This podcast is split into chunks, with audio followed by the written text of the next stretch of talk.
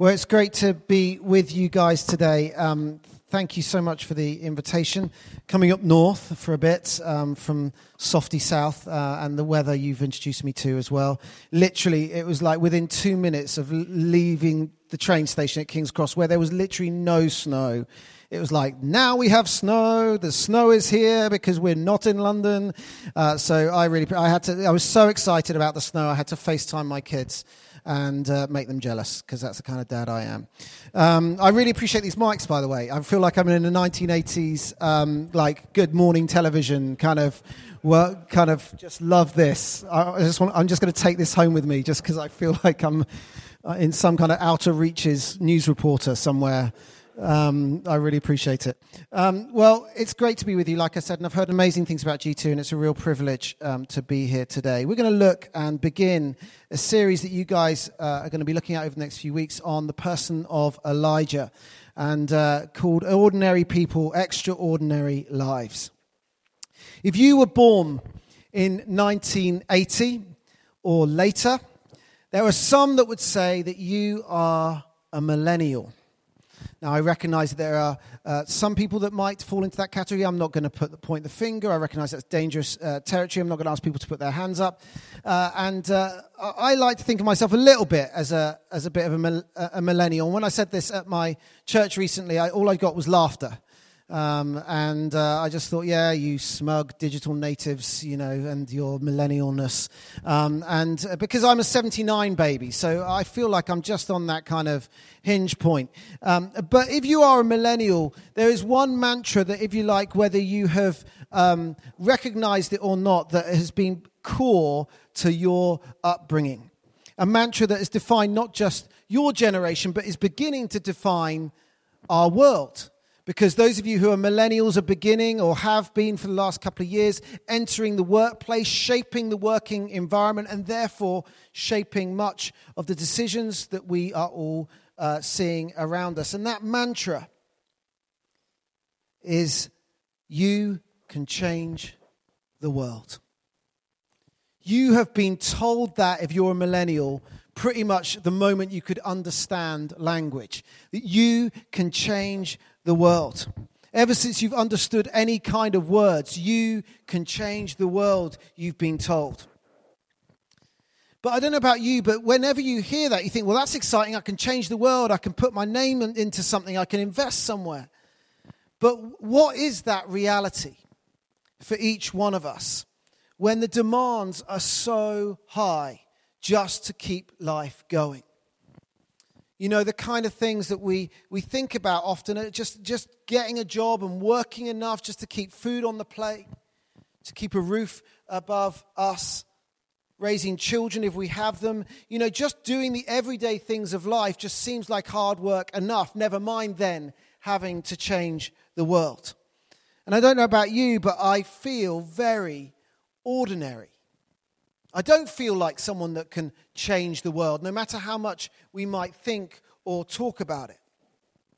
But we are called to lead extraordinary lives. But how? I don't know about you, but I feel like sometimes you take a step in one direction, it feels like there's this kind of flow of movement in the opposite direction. It just feels so hard. As uh, I was talking to Luke just a moment ago, uh, we were talking about that uh, my family, and, and uh, as, you know, as I said, my wife is from Chicago, and, and every now and again we manage to make it back to the States to visit relatives. And, uh, and you know what it's like when you're booking flights. Flights anywhere are expensive pretty much. And, and then you think, oh, I've got a great deal on a flight, and we're going to make it work. And then for us, we had to multiply it by six. Doesn't seem like such a great deal anymore. And so we do everything we can just to make it work. Last year, we went back to the States and we took three uh, three planes to get to Chicago just to make it work with all the kids. It's just horrendous, like red eye, anything that will work. And on a couple of years ago, we were we were flying to the states, and and to make it work, we got this really bad internal flight, which basically landed in Chicago at 4 a.m. with three at the time three young children. Uh, but we thought, you know, it's a, it's a cheap flight. We'll, we'll make it work. It will, will, happen. We can spend the money on other things. And uh, or at least not get into more debt, essentially. And, um, and so we were kind of making our way back, and And, uh, and we got off the plane all bleary eyed at four in the morning into Chicago. And, and uh, we were kind of, kind of, making our way out of the gate. And it, it, was as we were making our way down to the luggage pickup place uh, that um, I realized that um, I had left a bag on the plane. I was like, oh my gosh, I'm so tired, and three kids and luggage, and I've now left a bag on the plane. And, and I hate, I don't know about you when you travel, but I hate traveling with like paraphernalia and, and shoes with loads of laces, because I'm that guy behind you in security that does the loud tutting when you just, oh, I have to take my laptop out. I didn't realize that. It's like all over the screens. You've been told for 15 minutes, take your laptop out. Like, I just, uh, security to me, I just walk in, automatically this cloud appears. So I wasn't wearing any shoes with laces or anything. I was wearing flip flops. And as we were making our way down the escalator, I had this moment when I realized I'd forgotten my bag. And in that moment, I turned and immediately started running up the escalator in my flip flops. And I was like, literally like this. I mean, I wasn't making any progress whatsoever. And just running and running up the stairs. I was thinking, what am I doing? I need to get the bag. I've left it on the plane it's all too late. And, and I caught the edge, on the sharp edge of the, of the escalators in my toe, uh, on my toe in my flip flops, and just kind of collapsed in a heap and just kind of moved down the escalator in a kind of bloody mess at the end, realizing it would be far simpler to do what I ended up doing, which is to go and find an advisor and they would go and get my bag off the plane in a timely manner without any injury to anyone. So I kind of limped through the airport for the rest of the day. But do you know, I think sometimes life feels a bit like when you're running up an escalator in flip flops. Like you do everything you can to get into one direction, to move in one way. And all you are faced with is this deluge of just mo- everything coming towards you. And you end up, you feel like life, you end up in a crippling mess at the bottom of an escalator. Maybe that's just me. And we're, we're going to take the lead for this series from the person of Elijah. And what's fascinating about Elijah is that not much is written about him. You know, much of the major prophets in the Bible, they have an entire book devoted to what they, what they did and what they wrote about. But Elijah doesn't have hardly anything. In fact, the only time we come across Elijah is towards the end of 1 Kings and the beginning of 2 Kings. His story is kind of across both uh, books, which actually would have been one scroll once upon a time, and we've just divided it up over the course of church history into two separate books, which is a history book, but we find Elijah in the middle of these pages. But not much is written about him, and yet the impact that he had was huge. We don't know much about him, and yet he is often mentioned in the same breath as Moses, one of the great forefathers of the faith, someone that was, according to tradition, wrote the first five books of our Old Testament. I mean, a significant man of faith. He is mentioned by Jesus, referred to by Jesus. He, he is, uh, John the Baptist was seen as an echo of him. Who was this man that when he hadn't written anything or, or spoken anything particularly profound as to write a whole book about him, people centuries, millennia afterwards are still talking about him. What was it about this man, Elijah, that had such a huge impact? Well, the people of Israel are, for a long part of their history, were a migratory, nomadic people. And their people, their identity as a people was that they are chosen by God to change the world. They were chosen by God to be good news to every other nation surrounding them.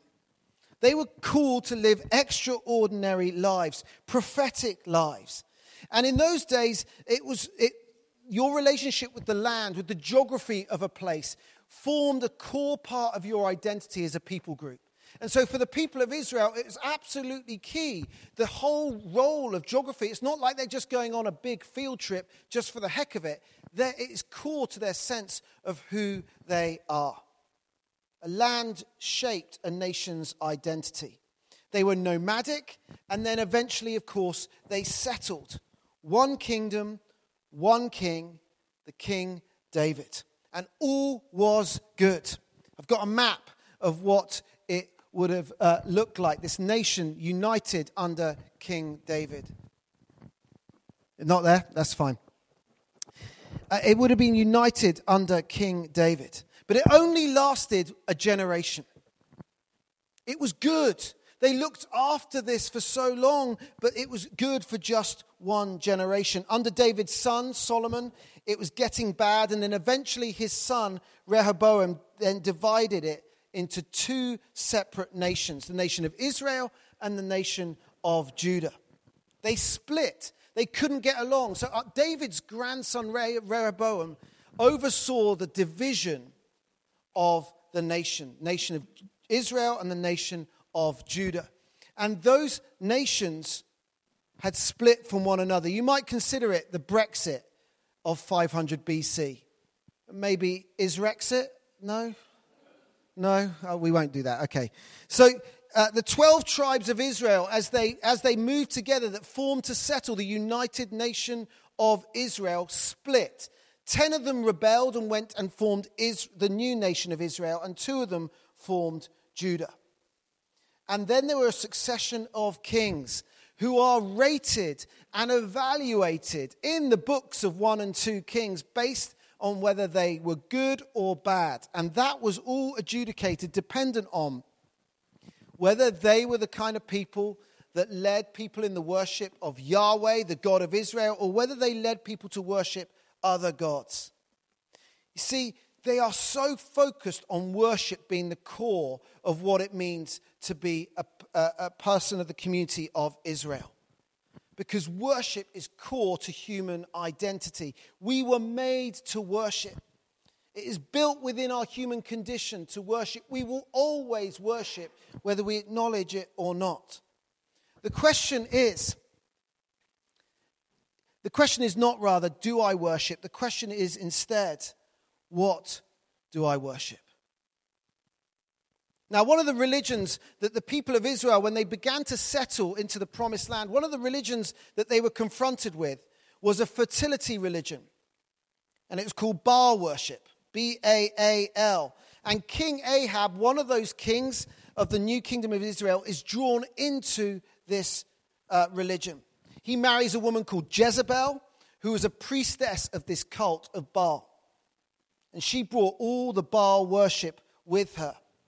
And it was a radical form of Baal worship. And because she married the king, it became part and at the heart of Israel's culture. Baal was originally worshipped by the Canaanites, but it began to be practiced by the people of Israel. Now, you might ask yourself, why on earth are they worshipping anyone else other than Yahweh, the God that had led them, remember, from the slavery of Egypt into the promised land. Why would they worship anybody else? The thing is, when they settled in Israel, where the people in what was to become Israel, the Canaanites that were there worshipped this god Baal. And when they, re- when they settled in this land, they looked around this land and saw that it was green. They saw that it was a fertile land. They saw that there were these people who were able to live off the land. It was bountiful. There was fruit and vegetables. You could live off it. You could, you could cultivate the earth and you could make money from it. You could sell produce to your neighbors and, and, and you could live. And suddenly you could see that life was sustainable here. Now, when the people of Israel arrived, remember they were migratory people. When they landed there and they looked around, they saw that these Canaanites that were worshipping Baal, they, Baal was a member of, uh, was the god that they worshipped was a God that they worshiped because of the fertility that he brought to the land. So you're a member of the people group of Israel as they move and they settle in this land and they look around and you see these individuals who are prosperous, who have great land and it's green and bountiful and all the things that you want. And, they, and the reason that they say their land is bountiful and plentiful is because they worship a fertility god, Baal. What about you? You've never had a home. You're the people of Israel. Your God is not a God that is found in the plenty of the fertility of the land. Your God is a desert God. Your God you encounter in the wilderness, in the land where it's hard to find bread and, and, and even water. Your God is not the God of the plenty, but your God seems to be the God of the poverty. And so they end up being attracted to the God around them. And they get to this land full of rich abundance. And they look at the people of Canaan and they say, Your God must have blessed you. They look at what they would like and think the grass is literally greener where you are. Baal was the god of fertility, often portrayed uh, in statues and pieces of art with thunder and lightning. And because, of course, it's the rain that he would bring to bring the fertility of the land. And in the winter, it was considered that he would go to the underworld and the land would become less fertile. But in the springtime, the worship of Baal would begin again. They would worship Baal because they wanted the, the, the earth to be green again. Hopefully, he would bring fertility with him. So, in their worship of Baal in the springtime, around this time of year, they would summon the god Baal and they would start and begin a, a whole heap of practices that would involve uh, summoning him back to life from the underworld. And what would bring him back to life was the offering of that which symbolizes all life, and that was blood. Animals would be sacrificed most of the time, but sometimes what was practiced, including amongst the Israelites by this point, it wasn't just animals, but it was human beings sacrificed to the god Baal. The offering of human life would be an offering to Baal that would bring him back to life. And they would gather at a high point where the temple of Baal would be. And in the middle of this high point would be a roaring fire and that fire would be encased around a sculpture or something that would represent the idol that they were worshipping. The Bible uses the word tophet. And mothers who followed the practice of Baal in this time of worship as they summon the fertility of the land would take their children, their babies usually, and make an offering to the god Baal. And that offering would be placed in the hands of a priest of Baal. And, Baal, and that priest would place that child into the roaring fire.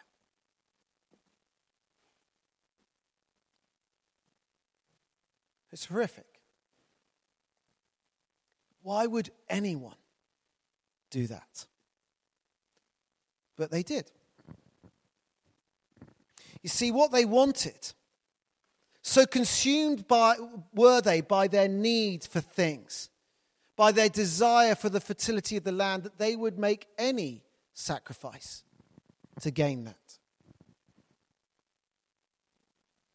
They wanted Baal's blessing for personal and financial and material success. They wanted Baal's blessing for crops to grow that they could eat and live off, that they could sell to their neighbor and, and gain an income. You see, worship at its heart is giving that which has worth to the one that we believe has all worth. Giving that which has worth to the one that we believe has all worth. And they were so transfixed by Baal that they would give up even their very own for personal gain. You see, the worship itself of Baal was not actually at its heart a worship of Baal. The practice of the worship of Baal was essentially a worship of themselves. It was essentially a worship that was designed to gain for them all that they wanted their needs, their wants, their desires. And they'd make any sacrifice for that.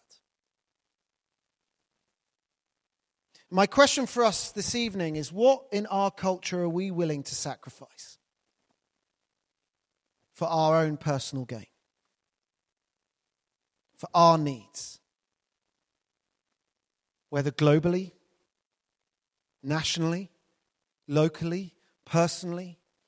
What are we willing to lay on the altar, that which has worth, for the sake of something else that we believe has more worth?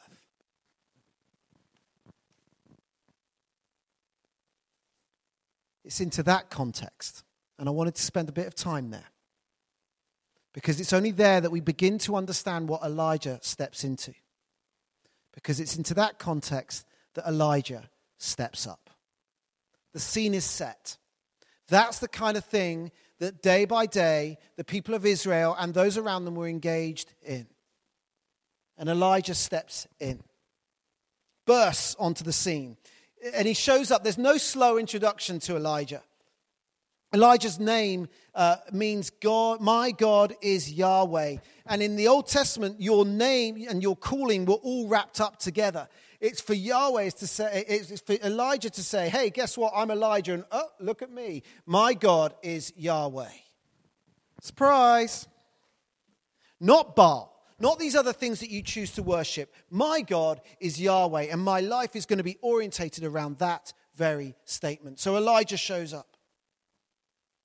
And we're introduced to him. Now, Elijah the Tishbite from Tishbe and Gilead. He responds to the call of God to challenge a culture where other gods that bring death are worshipped. We live in a culture in 2018 where the enemy is real. Jesus was very clear about that. How did he define the actions of the enemy? He says the enemy comes to steal, kill, and destroy. And we see that in so many ways. People's lives being impacted by the, the work of the enemy, essentially. And I'm not trying to over spiritualize things, but where, where things are literally stolen from people. I'm not talking about the odd iPhone every now and again or the odd bag snatched at a station. I'm talking about real things that are deep to the core of our identity as human beings, stolen from them. Things that are destructive to each one of us and the lives of those around us. Things that kill bits of us the enemy comes to steal, kill, and destroy.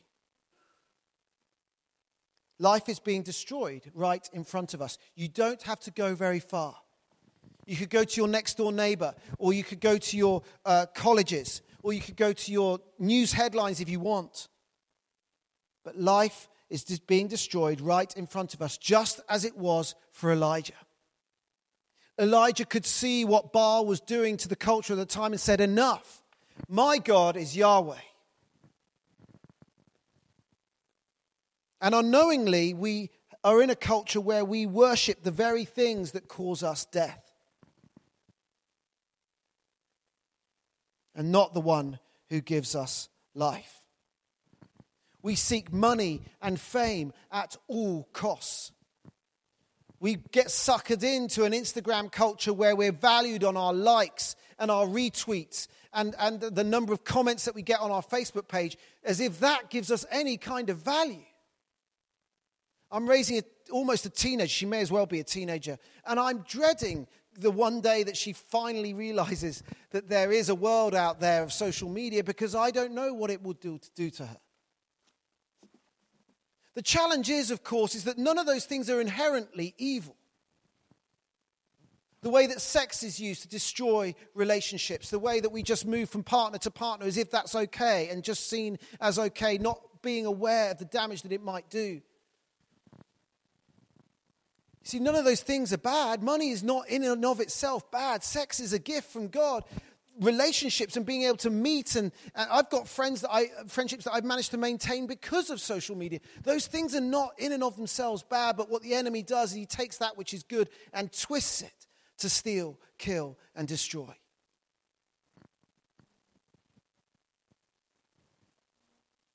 The thing is, we personalize it. But it's not about the people. We personalize often the things that we struggle with. It's not about the people that are uh, maybe involved in those things, it's about the enemy behind those things. And we are called into that context as ordinary people to enable others to find not death, but life. But it often feels like we're swimming against the tide or maybe running up an escalator with flip flops on. Like it feels like, it just seems like it's just too much. And we are called, though, to live as ordinary people, to point people to where there is life, just as Elijah was. God calls his people just as he has always done.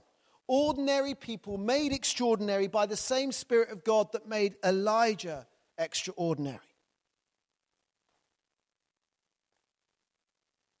So, how? How on earth are we going to begin to live an extraordinary life? Well, I've got four points for you this evening the A, B, C, and D to begin extraordinary life. The first thing that Elijah was is that he was all in. He was all in. He makes this promise. He bursts onto the scene. We don't know anything about him. He makes this promise, and he is utterly, utterly committed. Now, Elijah the Tishbite from Tishbe in Gilead said to Ahab, As the Lord, the God of Israel, lives, whom I serve, there will be neither dew nor rain in the next few years except at my word. This is Elijah's statement of intent. He responds to his culture by challenging the God, the idol at work that promised them life. But in this statement is a statement of commitment. He's absolutely all in. No ifs, no buts, no maybes. He says, if we go back a slide, he says, As the Lord, the God of Israel, lives, whom I serve, there will, will be neither dew nor rain. And so he is absolutely committed. He's committed, he's all in and committed to a living God. Not one that dies at wintertime and has to be summoned up by some weird and desperate ceremony. Requires our blood to live again. A living God. Not a one that is dead. Living and active, one that offers life, not death. He's committed too to Israel. He says, uh, he says, as the Lord, the God of Israel, lives. Elijah loves the people that he's called to and is committed to them. And he says, God is for you and you and you. So, for us to be people that live extraordinary lives, we need to be the all in kind of people that are committed to a God who lives and to a people around us. And that commitment is a one of service. Whom I serve, Elijah says. He is all in, but subject to the God he serves but nothing is about his own personal gain. So we need to be people that commit. We can't be people for, to wait for life to come to us. We need to be people that step into that. We want to be all out, kind of, all in kind of people. Secondly, he was bold. We find here that the next verse he says, well, in that same verse, he speaks to Ahab the king. It's interesting. It doesn't say King Ahab here, it just says, says to Ahab. Everybody knows who Ahab is. Ahab is the king married to the priestess Jezebel. Everybody knows. And there he is. He doesn't knock on the door and says, Excuse me, if I could just have five minutes of your time, please, or book it in two months' time, we'll find a space. He just walks in, waltzes in, and lays this down at the foot of King Ahab, a man who has the power of life and death over anybody whom he sees. Elijah is bold. He's courageous. And he then also knows, of course, that he is challenging at the very heart of Ahab's family.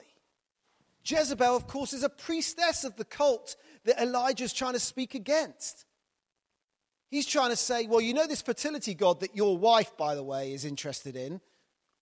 There's going to be neither dew nor rain. You need to worry about the fertility of your land that you're in. I mean, he's right going to the heart of the family.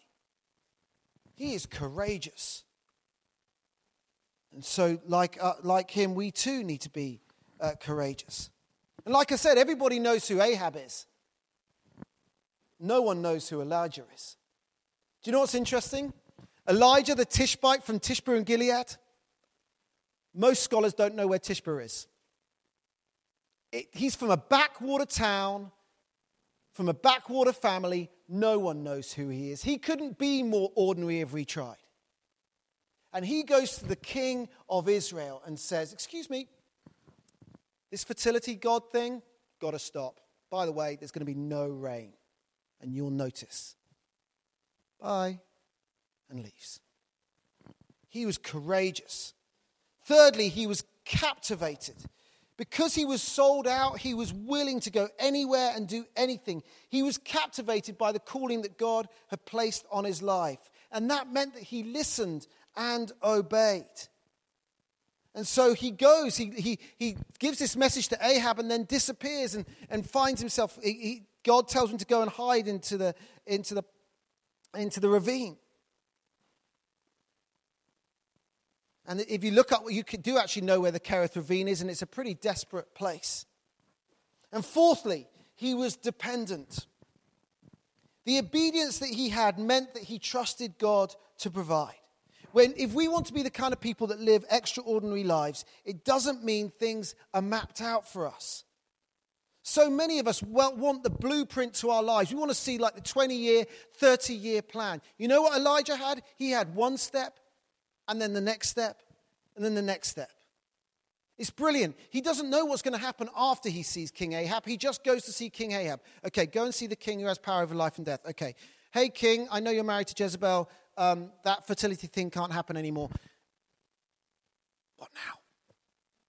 Go and hide in the ravine. Great, I've got you. He doesn't have a blueprint for his life. He doesn't know where it's going, but he's willing to step in and step out for God. It feels like, in some ways, he's making it up as he's going along, or you could argue. He's so dependent on God that all he needs is the next step. And he's willing to say yes. He doesn't need the whole picture to obey, he just needs the next step. If you trust God, it's so much easier to obey, right? If you trust the person that's giving you instructions or leading you, it's so much easier to say yes. My kids trust me to some extent. If I say that crossing the road is dangerous or not, they will hear my voice and listen. It's so much easier to obey that. And so we find at the end of the passage today, he spends ages in this ravine being prepared by God for what he was called to do. Living an extraordinary life and being dependent on God also means sometimes just waiting. And yet, so many of us are so urgent and desperate to get on with life, and we've got things to do and plans to make. And what do you mean, wait 10 years? If you look through the Bible, waiting is a major theme. Moses, 40 years. Abraham, 100 years. I mean, endless amounts of wait. Jesus' ministry didn't start for 30 years, and he only had three years to have a shot at it. God is as much about the preparation as he is about the, the, the destination.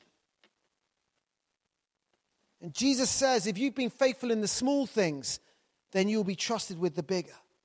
And Elijah's obedience was not flashy, it was simply to say something to King Ahab. It wasn't a flashy act. And I believe God has called us to be a prophetic people, to be people in our workplaces who point to God through our words and actions. And that's just the beginning of living extraordinary lives. To be people that are all in, to be people that are bold, to be people that are captivated and dependent on God. The word ordinary actually comes from the Latin, which, it means, uh, which means orderly that which we have control over. And I believe that if we're going to live extraordinary lives, it means letting go of the ordinary, the things that we control, the orderliness of life, and being given something extra from the one who created us to be co workers with him. I believe we're called to be change agents in our world, not through anything that we have to offer, but through what God does through us and to be willing to say, yep, I'm in. the one who holds all things in his hands, the one who, like Elijah, can call the birds of the air to feed you in a time of need, to say, Yeah, I'm in. And my prayer for us all is that we would be ordinary people, simply saying, I'm in. Wherever that is, whatever the call is upon your life, to be people that go against the tide, but to be wholly in the hands of a God who empowers us to follow his voice. Let's pray together. And I'm going to call the band up. Why don't we stand just where we are?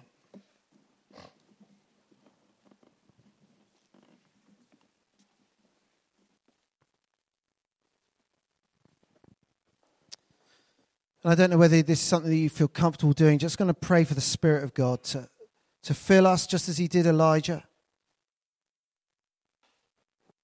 And uh, you might find it helpful to have your hands out in front of you just to, just to receive from Him. If that's something that you feel comfortable doing, just, just receive. Holy Spirit, we pray that you would come and that you would fill each one of us afresh. Just pray for more of you, Lord.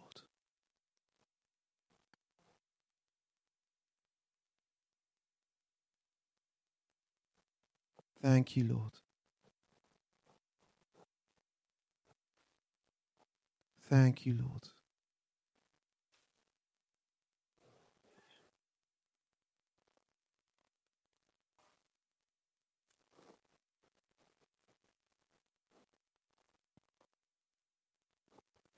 Don't worry about what anything else is going on. Just keep receiving from Him.